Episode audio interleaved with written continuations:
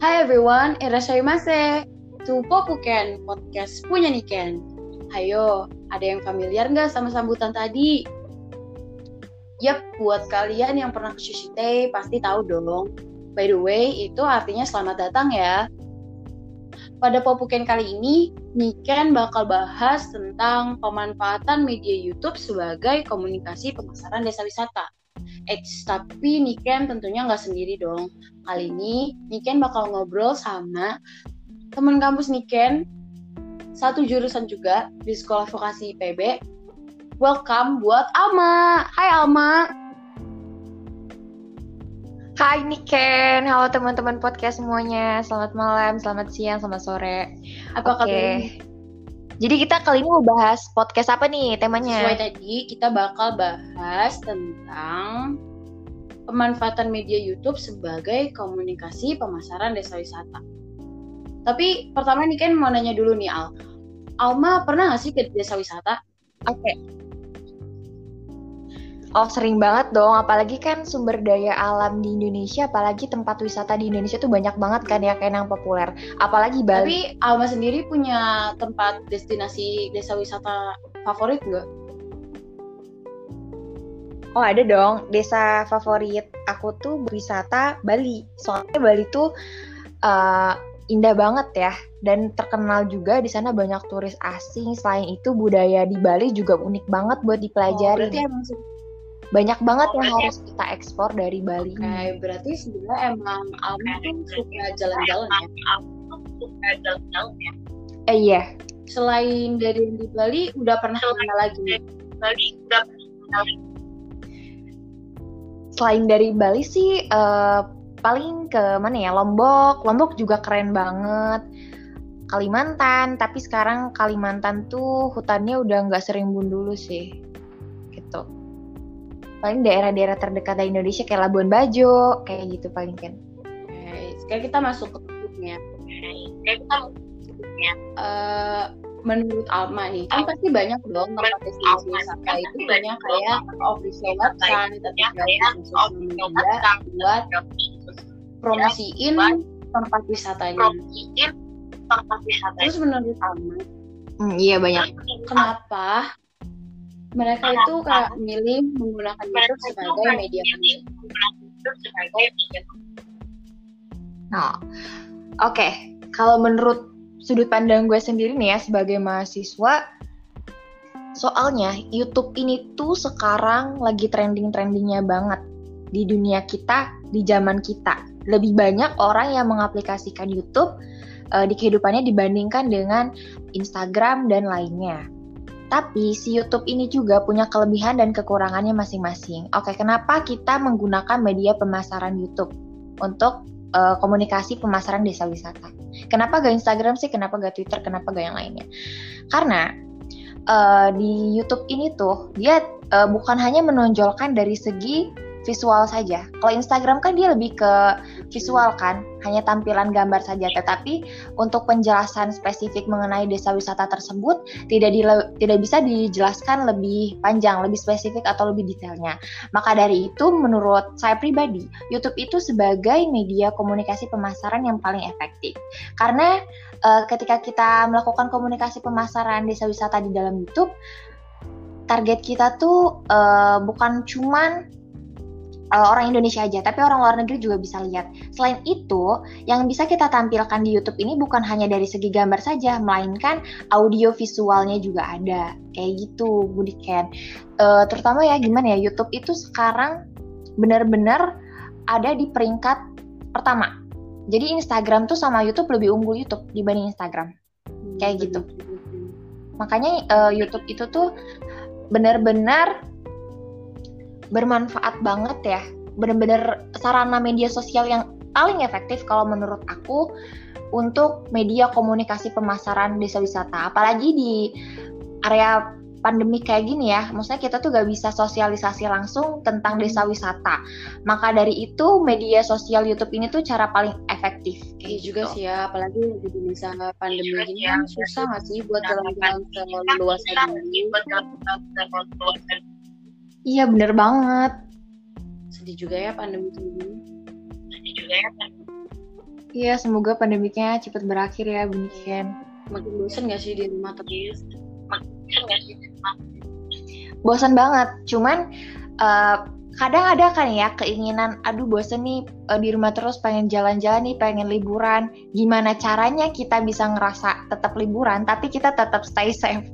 Caranya kita buka YouTube kita lihat uh, desa wisata yang ada di YouTube YouTube yang udah dipromosiin lewat YouTube. Kan banyak ya sekarang uh, zaman benar-benar udah canggih banget. Jadi kita tuh bisa lihat desa wisata yang benar-benar indah dengan pemaparan yang jelas dari tour guide-tour guide-nya, cuma lewat YouTube dan itu juga free lagi. Jadi uh, seakan-akan di rumah tuh nggak bosan-bosan banget. Jadi kayak berasa jalan-jalan, tapi kita masih di rumah kayak gitu.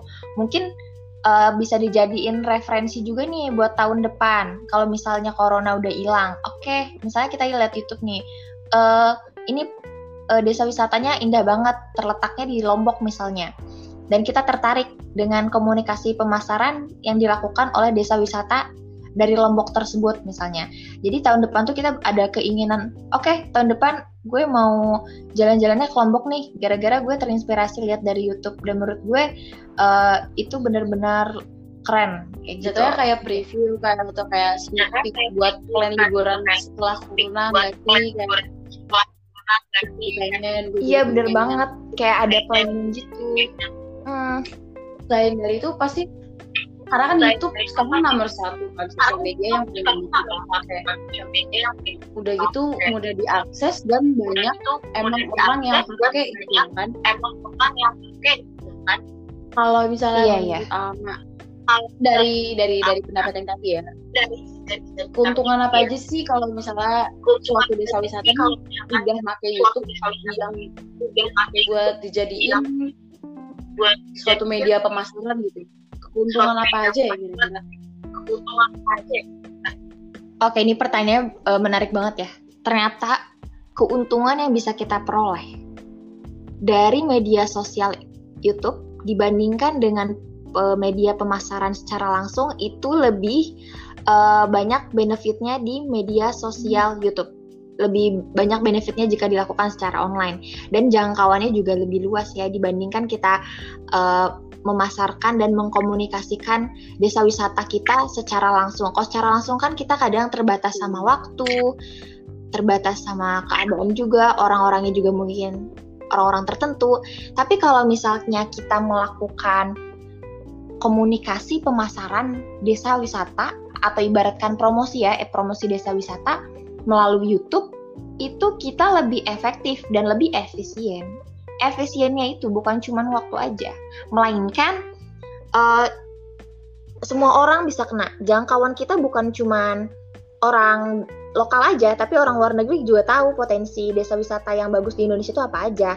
Jadi jangkauannya tuh lebih luas, waktunya lebih efisien, kan kalau misalnya kita pemasaran promosi secara langsung kan kita perlu datang ya ke kabupaten-kabupaten ke daerah-daerah lain. Jadi itu benar-benar capek banget sih. Tapi kalau lewat YouTube kita cuman oke okay, kita videoin kita komunikasiin di lewat YouTube-nya kemudian kita upload itu yang lihat tuh udah banyak banget. Bukan cuma Indonesia aja tapi di luar Indonesia. Kayak gitu unik ya tapi di balik keunggulannya pasti ada kekurangannya juga. Nah, kekurangan dari si promosi melalui komunikasi YouTube ini kadang ada beberapa orang yang salah tangkap atau hmm. salah persepsi. Jadi kalau misalnya kita komunikasi langsung sama tidak langsung kan itu beda ya. Jadi kalau komunikasi langsung orang bisa lihat nih uh, mimik wajah kita kayak apa, kalau misalnya ada kesalahan makna kita bisa jelasin lebih lanjut, pertanyaan bisa kita jawab dengan langsung juga, jadi lebih enak. Tapi kalau misalnya ada pertanyaan-pertanyaan tertentu di kolom chat YouTube, itu kadang kita jawabnya juga agak butuh lama ya, karena uh, yang jelasin tuh yang pegang adminnya tuh cuman uh, beberapa orang, tapi yang ngajuin pertanyaan itu banyak banget. Jadi kita agak sedikit kendala di situ mungkin ya. Selain itu banyak juga eh, orang-orang uh, yang salah perspektif. Salah perspektif dalam artian uh, salah makna. Jadi mereka salah menangkap maksud yang kita jelaskan pada video YouTube tersebut misalnya. Seperti itu. Sehingga menimbulkan kekeliruan. Kadang ada netizen-netizen head yang komen di YouTube pribadi ada teman saya, dia punya uh, dia sebagai asosiasi hubungan masyarakat desa wisata ke orang-orang sekitar tapi melalui media YouTube juga promosinya.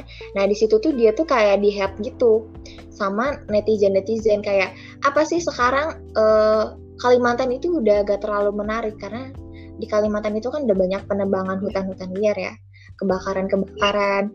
Jadi ada beberapa desa wisata yang mulai rusak yang awalnya bagus tapi jadi rusak. Makanya netizen uh, agak kurang berminat. Aduh kayak saya udah gak mau lagi deh ke daerah Kalimantan. Misalnya salah satu daerah di Kalimantan. Karena menurut saya desa wisatanya itu udah kurang bagus. Kadang ada yang komen gitu di YouTube di YouTube-nya uh, teman saya. Makanya dia kayak sempat bingung. Ya itu salah satu kekurangan kita promosi lewat YouTube ya. Karena ngehandle-nya itu ngehandle aspirasi orang-orang luar yang banyak banget itu susah buat kita balas satu-satu. Kayak gitu mungkin Mbak sayang ya padahal niatnya kan baik sayang gitu. ya, walaupun dianggap orang anggapan orang uh, Kalimantan itu udah nggak terlalu bagus. Iya, benar. Aja masih ngeluarin effort ya mempertahankan destinasi wisata yang ada di Kalimantan.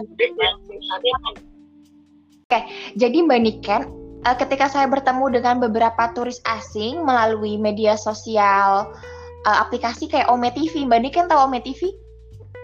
Oh, oh tahu dong. Ya, saya tanya ke beberapa turis yang ada di Yunani, di Spanish, atau di Jepang, di Jepang, Korea dan lain-lain. Ketika saya tanya apa kamu tahu Indonesia?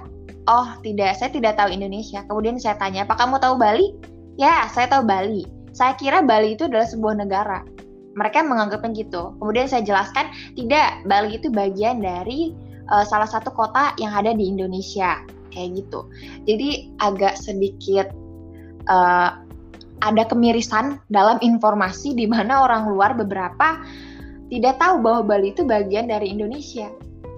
Padahal uh, bisa dibuktikan ya berarti ketidaktahuan orang Bali bahwa ketidaktahuan orang luar bahwa Bali itu bagian bukan bagian dari Indonesia.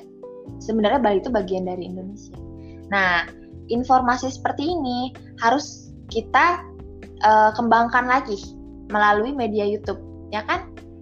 Kayak kita menjelaskan uh, bahwa desa wisata yang ada di Bali ini atau Bali, Lombok dan sebagainya itu merupakan bagian dari wilayah Indonesia. Seperti itu. Nah, itu juga bisa kita komunikasikan melalui media pemasaran uh, desa wisata di YouTube. Kayak gitu Mbak Niken jadi bisa juga dijadiin media untuk memperbaiki perspektif yang sebelum pas ya. ya. Iya, bener banget. Jadi di YouTube juga kita bisa uh, memperbaiki perspektif orang ya, kayak gitu. Kalau menurut Alvin sendiri, sebagai seorang yang sedang jalan-jalan ya, ya, lebih senang dapat rekomendasi dari teman atau kayak nemu referensi sendiri nih di YouTube atau di sosmed lain?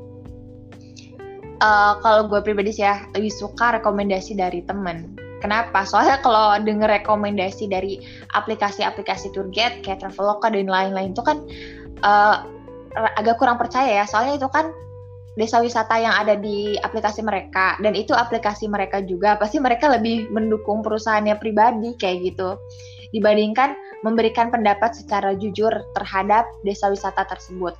Jadi uh, kalau dari aku pribadi sih lebih apa yang lebih suka denger rekomendasi desa wisata yang keren dari teman-teman. Karena kalau teman-teman itu kan udah deket sama kita dan kita udah temenan uh, cukup lama dan kita kenal baik dan dia juga udah mengunjungi desa wisatanya sering. Jadi lebih percaya dari rekomendasi teman sih dibanding dari aplikasi gitu.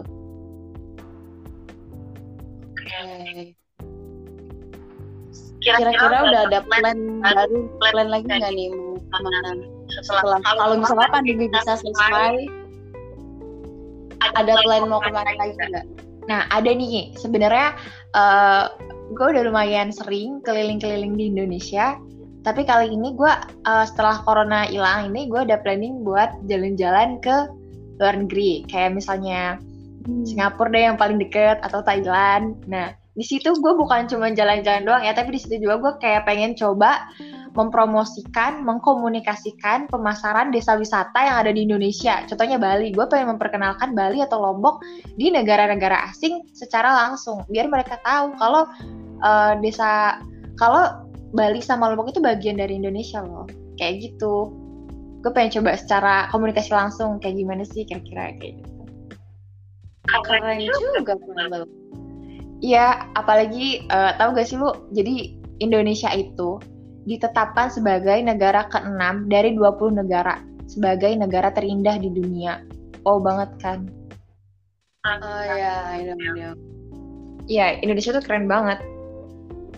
Oh iya Mbak Niken, jadi semenjak adanya pandemi COVID-19 di Indonesia ini, angka pengunjung turis dari dalam negeri maupun dari luar negeri mengalami kemerosotan yang sangat signifikan pada bidang pariwisata khususnya. Karena bisa dibilang uh, kita tuh semenjak corona kan pada lockdown ya. Jadi banyak aturan-aturan tertentu kayak misalnya hotel gak boleh buka, terus pariwisata yang ada di beda negara itu lebih dibatasin kalau buat pengunjung turis asing kayak gitu. Apalagi uh, kurs Indonesia tuh sempat turun ya, karena jujur aja nih ya pariwisata itu menurut Menteri Pariwisata dia tuh sebagai penyumbang uh, dana dana keuangan negara yang lumayan besar ya. Karena dari uh, maka dari itu ketika pariwisata tersendat semenjak covid ini keuangan negara tuh agak sedikit menurun. Karena penghasilan dari negara itu dari bidang pariwisata itu cukup besar sekali. Kayak gitu mungkin jadi intinya uh, media promosi sosial media itu cukup berperan besar ya apalagi dari itu yang bisa dibilang fasilitasnya itu banyak dan jelas mudah diakses dari seluruh penjuru bumi. Iya benar banget Medikan. Maka dari itu YouTube ini sangat bermanfaat banget ya sebagai media untuk sharing kita dengan orang-orang banyak, sebagai media untuk mencari pundi-pundi uang. Benar-benar sangat sangat-sangat bermanfaat banget. Iya, yeah, bener juga buat beli uang kalau misalnya official website bisa berkembang, viewersnya banyak, subscribersnya banyak kan juga bisa mau omset. Iya, bener banget. Makasih banyak lama udah di udah datang di Popicare, udah sharing. Iya, sama-sama banget. Thank you juga udah jadiin gue sebagai narasumber lu. Oke, buat Oke, okay, buat teman-teman semua, thank you udah dengerin podcast gue. Gue Niken Rawikara. This is Popuken. Peace out.